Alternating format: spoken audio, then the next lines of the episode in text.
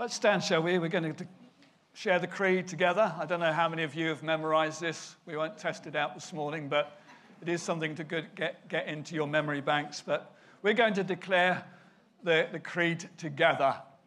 It should be coming up overhead in just a moment.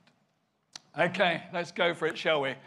I believe in God the Father Almighty, creator of heaven and earth.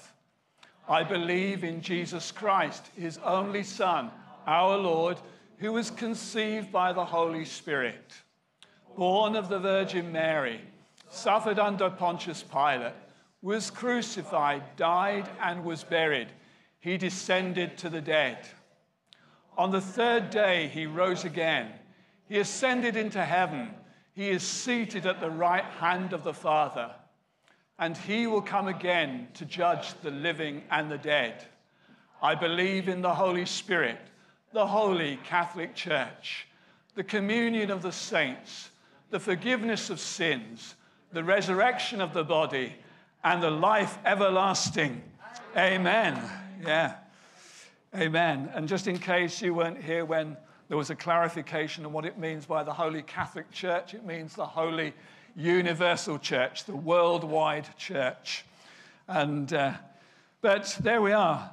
The Apostles' Creed is a, a declaration, an affirmation of the truths that are at the heart of the gospel, at the, the very heart of Christianity.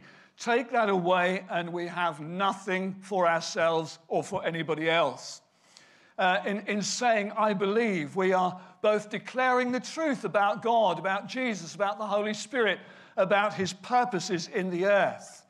And we're also making a personal affirmation of faith. If you notice, it's I believe. There are times when it's good to express things corporately and say, we believe. But this is a matter that is personal to every one of us. And I would ask you this morning have you made that decision?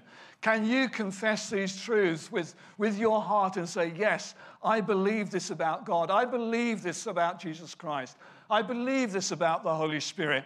I believe this about everlasting life. And uh, there's an old cliche that is out there. It says, It doesn't matter what you believe as long as you are sincere. That, that is just, just not true. That, that can lead you into all sorts of trouble. And it will certainly lead you into trouble with God if you don't know the truth about Him, if you don't know the truth about Jesus Christ and what He's done on the cross.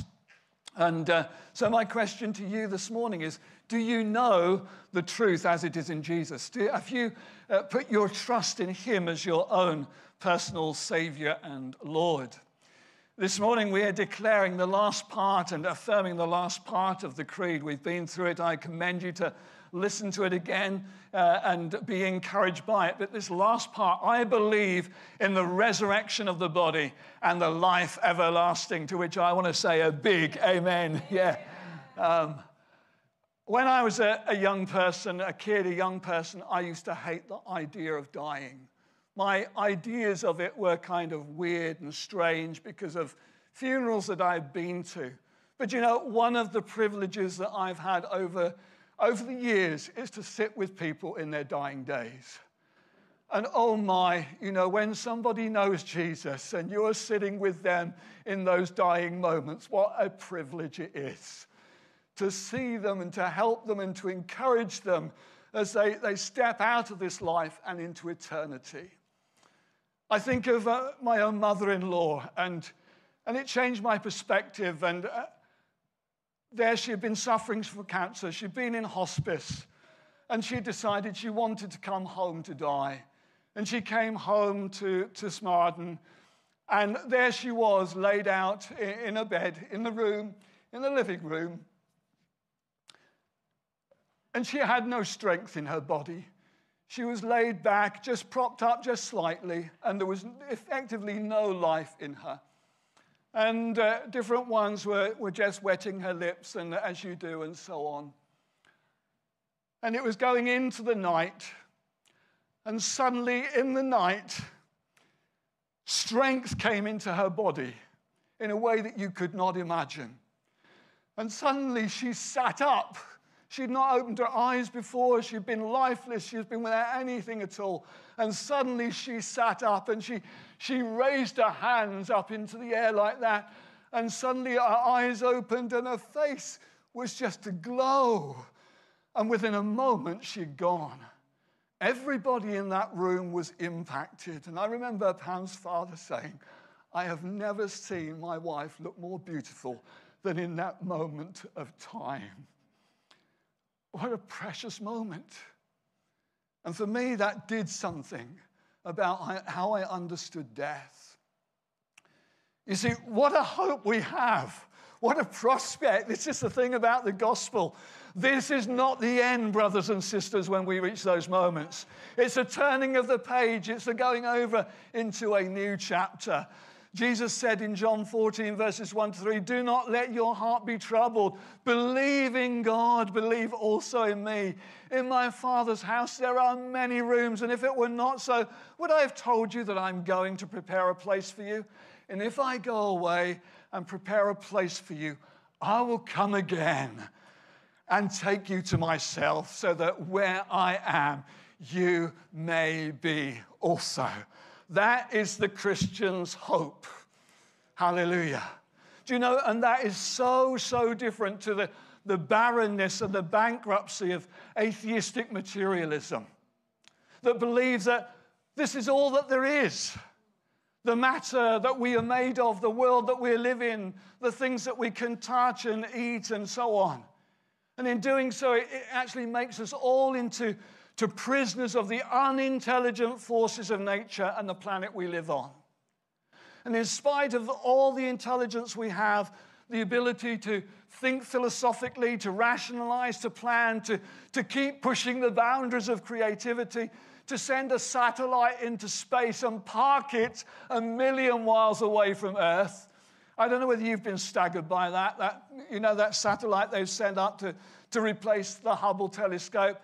I mean, it, it took a month to get to where it was, and they, there's this little zone where there, there's no pull that way, no pull that way, and they've parked it there, a million miles from Earth. And, and from there, it will get better pictures and it will send more information back. I mean, it's staggering. Materialism insists that human rationality is unplanned, it's unpurposed, it's a product of mindless, unintelligent non rational forces, forces that will eventually uh, proceed to annihilate every individual's intelligence, creativity, love, hope, and existence. In the end, all it has to offer us is a doomsday scenario. Brothers and sisters, that is why the world is panicking when it looks at the planet. Because it doesn't believe in a God who's in control. And yes, we should care for the planet.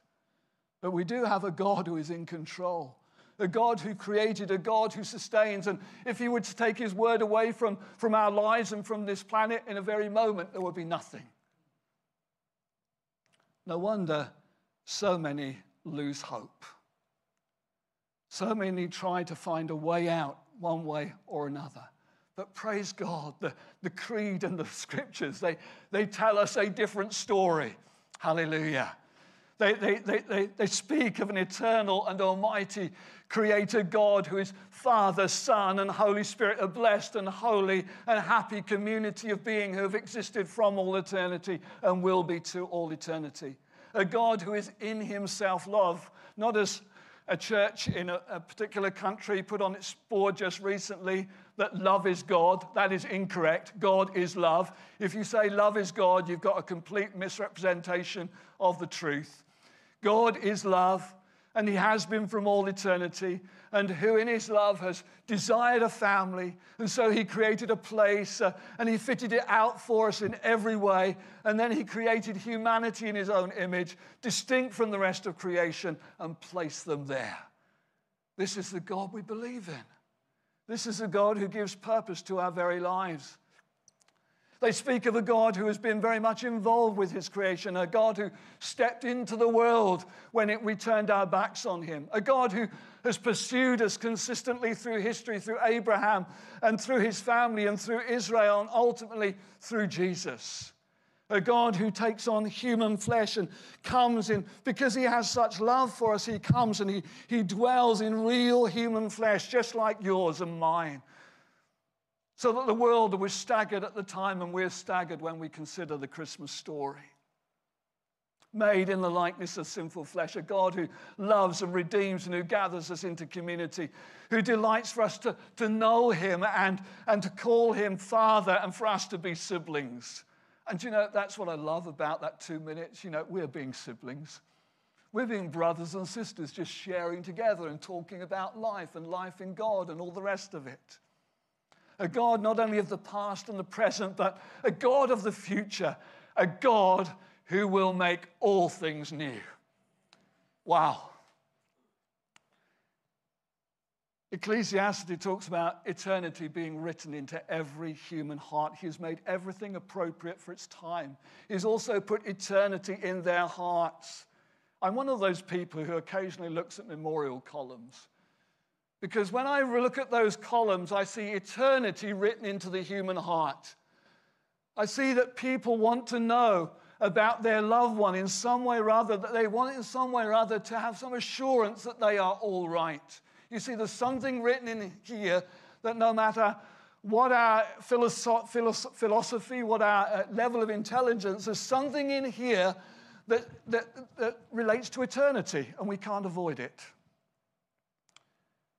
Every civilization in human history has, in some way, believed in a heaven of some kind, whether it's Aboriginal, Peruvian, Polynesian, Native Americans, or Finns, Romans, and Egyptians.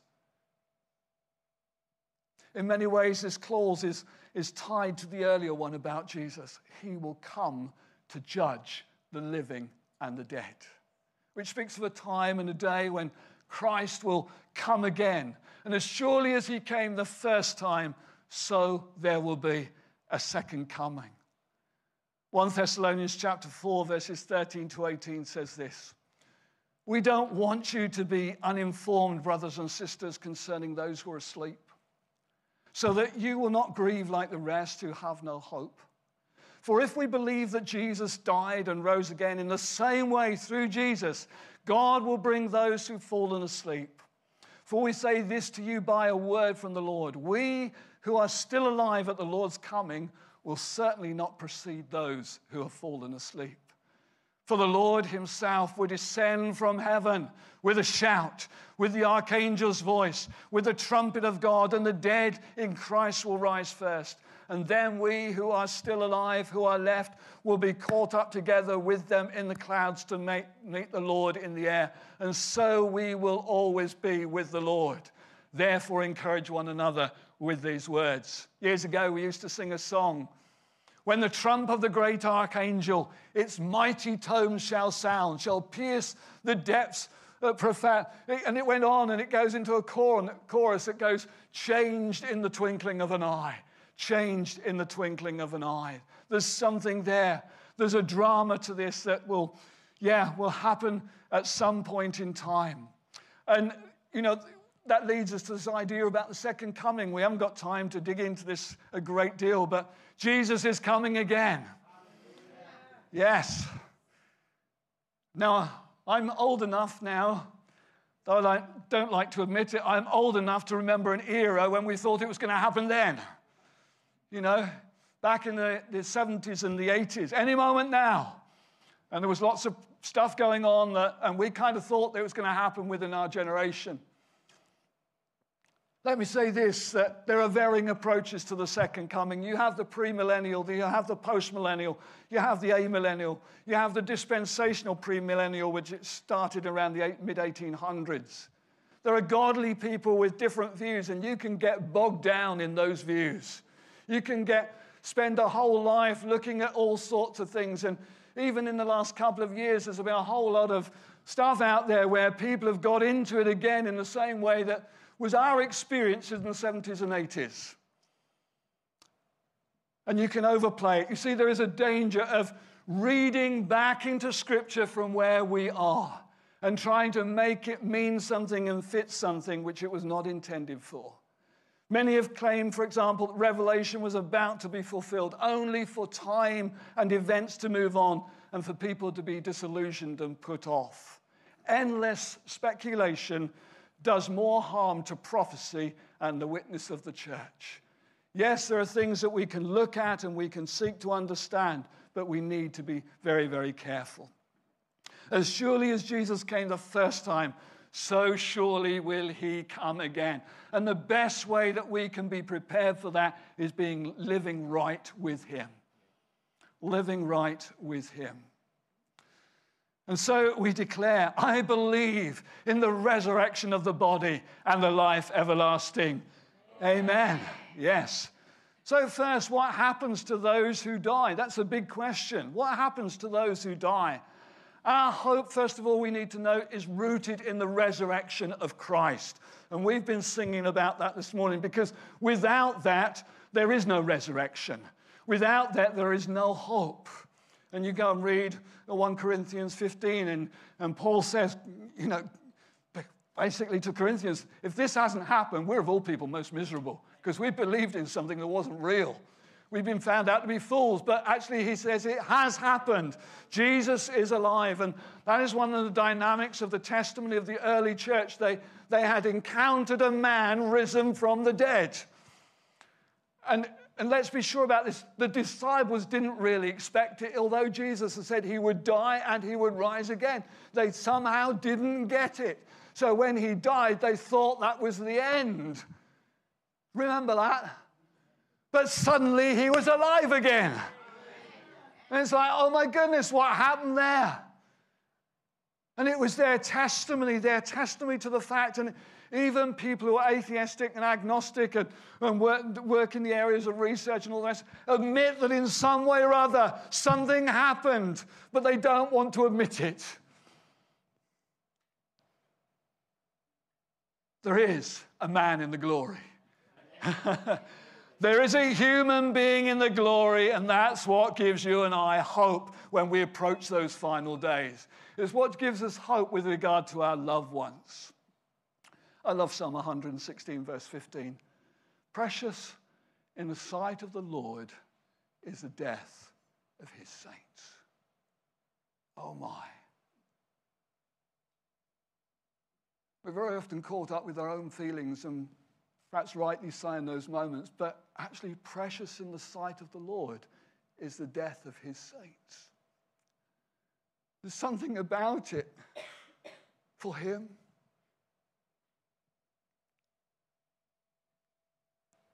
It's precious in his sight.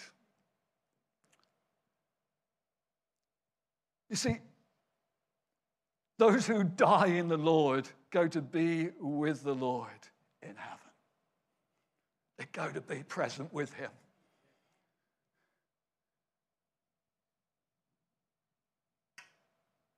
Jesus said to the thief on the cross, as he suddenly recognized the wrong in his life and that he was deserving of death, and he recognized who Jesus was. He confesses his sin and so on.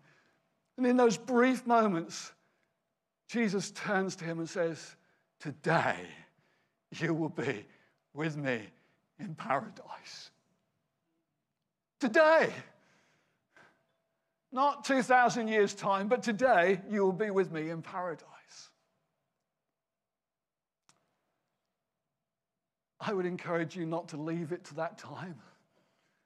You know, this is far too important for that. Now is the accepted time. Now is the time to make these decisions, to confess Christ, and to know that you are right with God. Paul said, writing to the church at Philippi, For me to live is Christ, but to die is gain. And yet, let's be honest with ourselves, we are pretty taken up with this world, aren't we, even as Christians? Pretty taken up with it.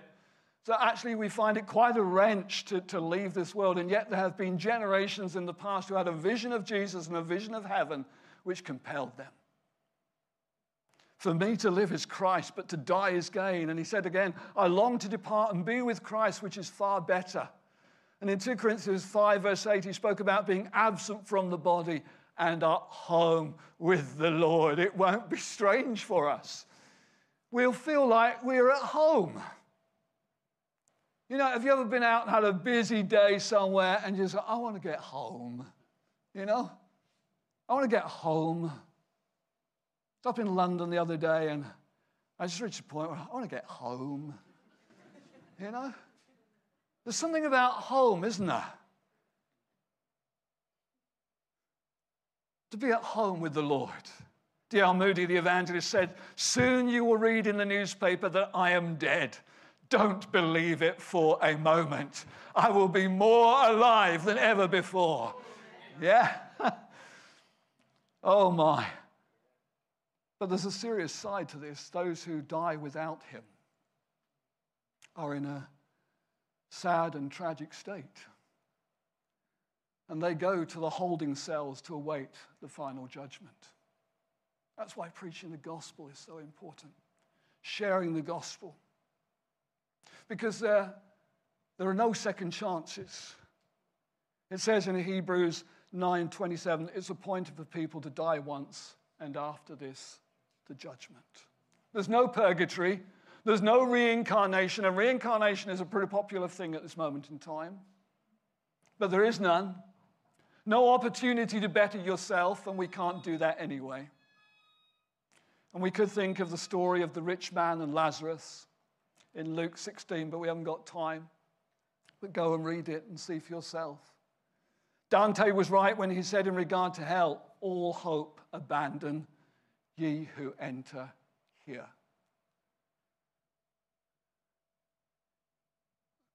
I don't like the doctrine of hell. I wish it wasn't there. But it is. It is. It's there.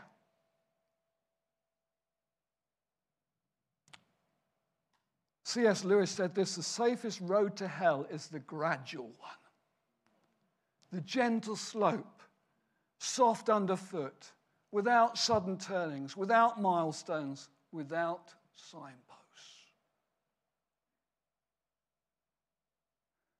You can be on that road and not realize it through that kind of gradualism.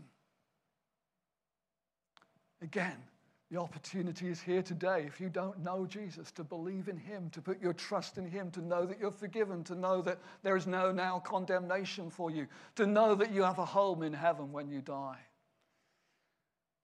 I need to draw in somehow. What will heaven be like? yeah, marvelous. But you know, some people have some weird ideas of heavens. Some Christians have weird ideas of heaven. I remember sitting in a, in a group many, many years ago, and we were discussing the subject in some way or other. And it was like, oh my goodness, if that's your idea of heaven, I don't think I want to go there. You know? Because some, some it's like we're going to be ghosts.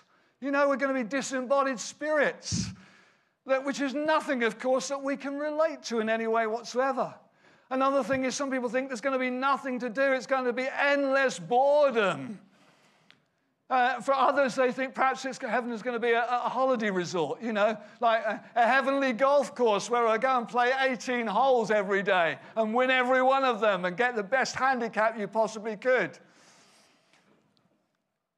For others, it's like there's a, it's a utopian uh, socialist existence. And for others, listen to this the fear is it's going to be an eternal worship service.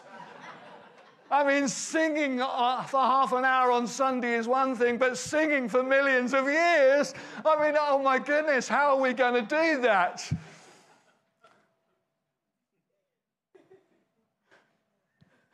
There will be times of worship that will glorious times, magnificent times, times which you'll enjoy. You'll have a beautiful voice, etc., etc. You know the harmonies, and oh my goodness, when you think of the harmonies we can create on earth, what will they be like in heaven? So, number one, there will be a new heavens and a new earth. God is going to create a new environment for us, not totally distinct from what we already know. Peter says, based on his promise, we wait for and are looking forward to new heavens and a new earth where righteousness dwells.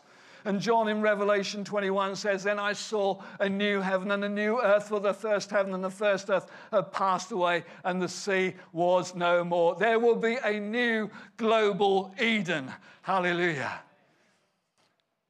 You won't have to go around with your spray gun, those of you who love gardening, constantly killing the bugs. You won't have to go around thinking, oh my goodness, that, that one died, didn't it?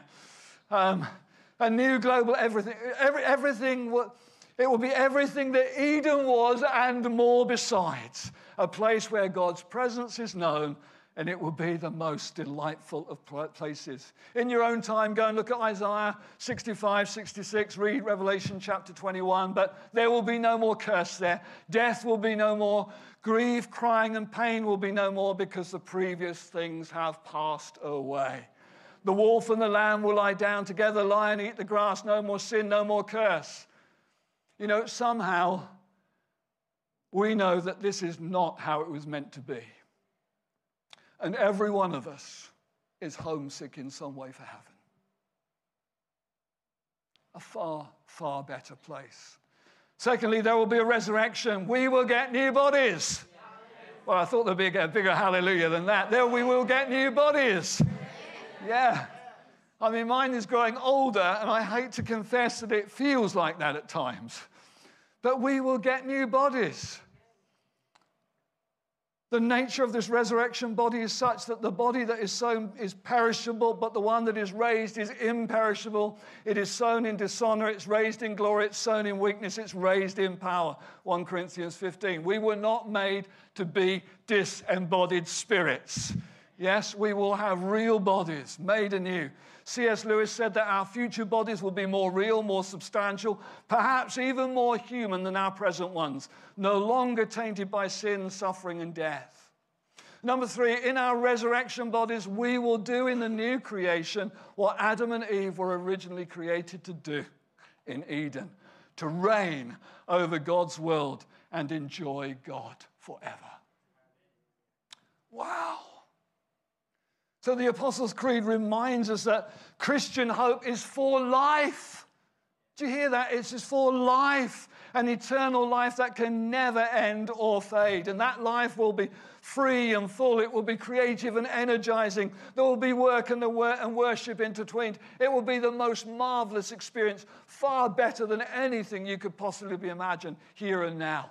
You can go and think of what it's like to sit in a concert and hear all the strains and the harmonies of beautiful music. You can go and watch an artist at work creating the most beautiful tapestries. You, you can think of the creativity of people who lay out gardens. You can think of the creativity of those who build beautiful places. It's going to excel all of that by a million miles. Oh, we could go on. There will be rewards. If anyone's work that he has built survives, he will receive a reward. 1 Corinthians 3, verses 14 and 15. This, isn't, this is all about our work for God. This is why what we're doing now is important. It's not a waste of time. We're not twiddling our thumbs until we get to heaven. We have a job to do. This is not about our salvation, it's about our work for God. So the question is what are we investing in? What are we building for when it comes to eternity? It won't be identical for us all. Some will hear, Well done, good and faithful servant. You were faithful over a few things. I'll put you in charge of many things. Share your master's joy. Have authority over 10 or 5 towns. We won't all have the same treasure or authority. Some will be there, listen to this, some will be there by the skin of their teeth, but they will be there. They will be there. And we're going to get some surprises when we get there. There will. They will be there. But listen, if anyone's work is burned up, he will experience loss, but he himself will be saved, but only as through fire.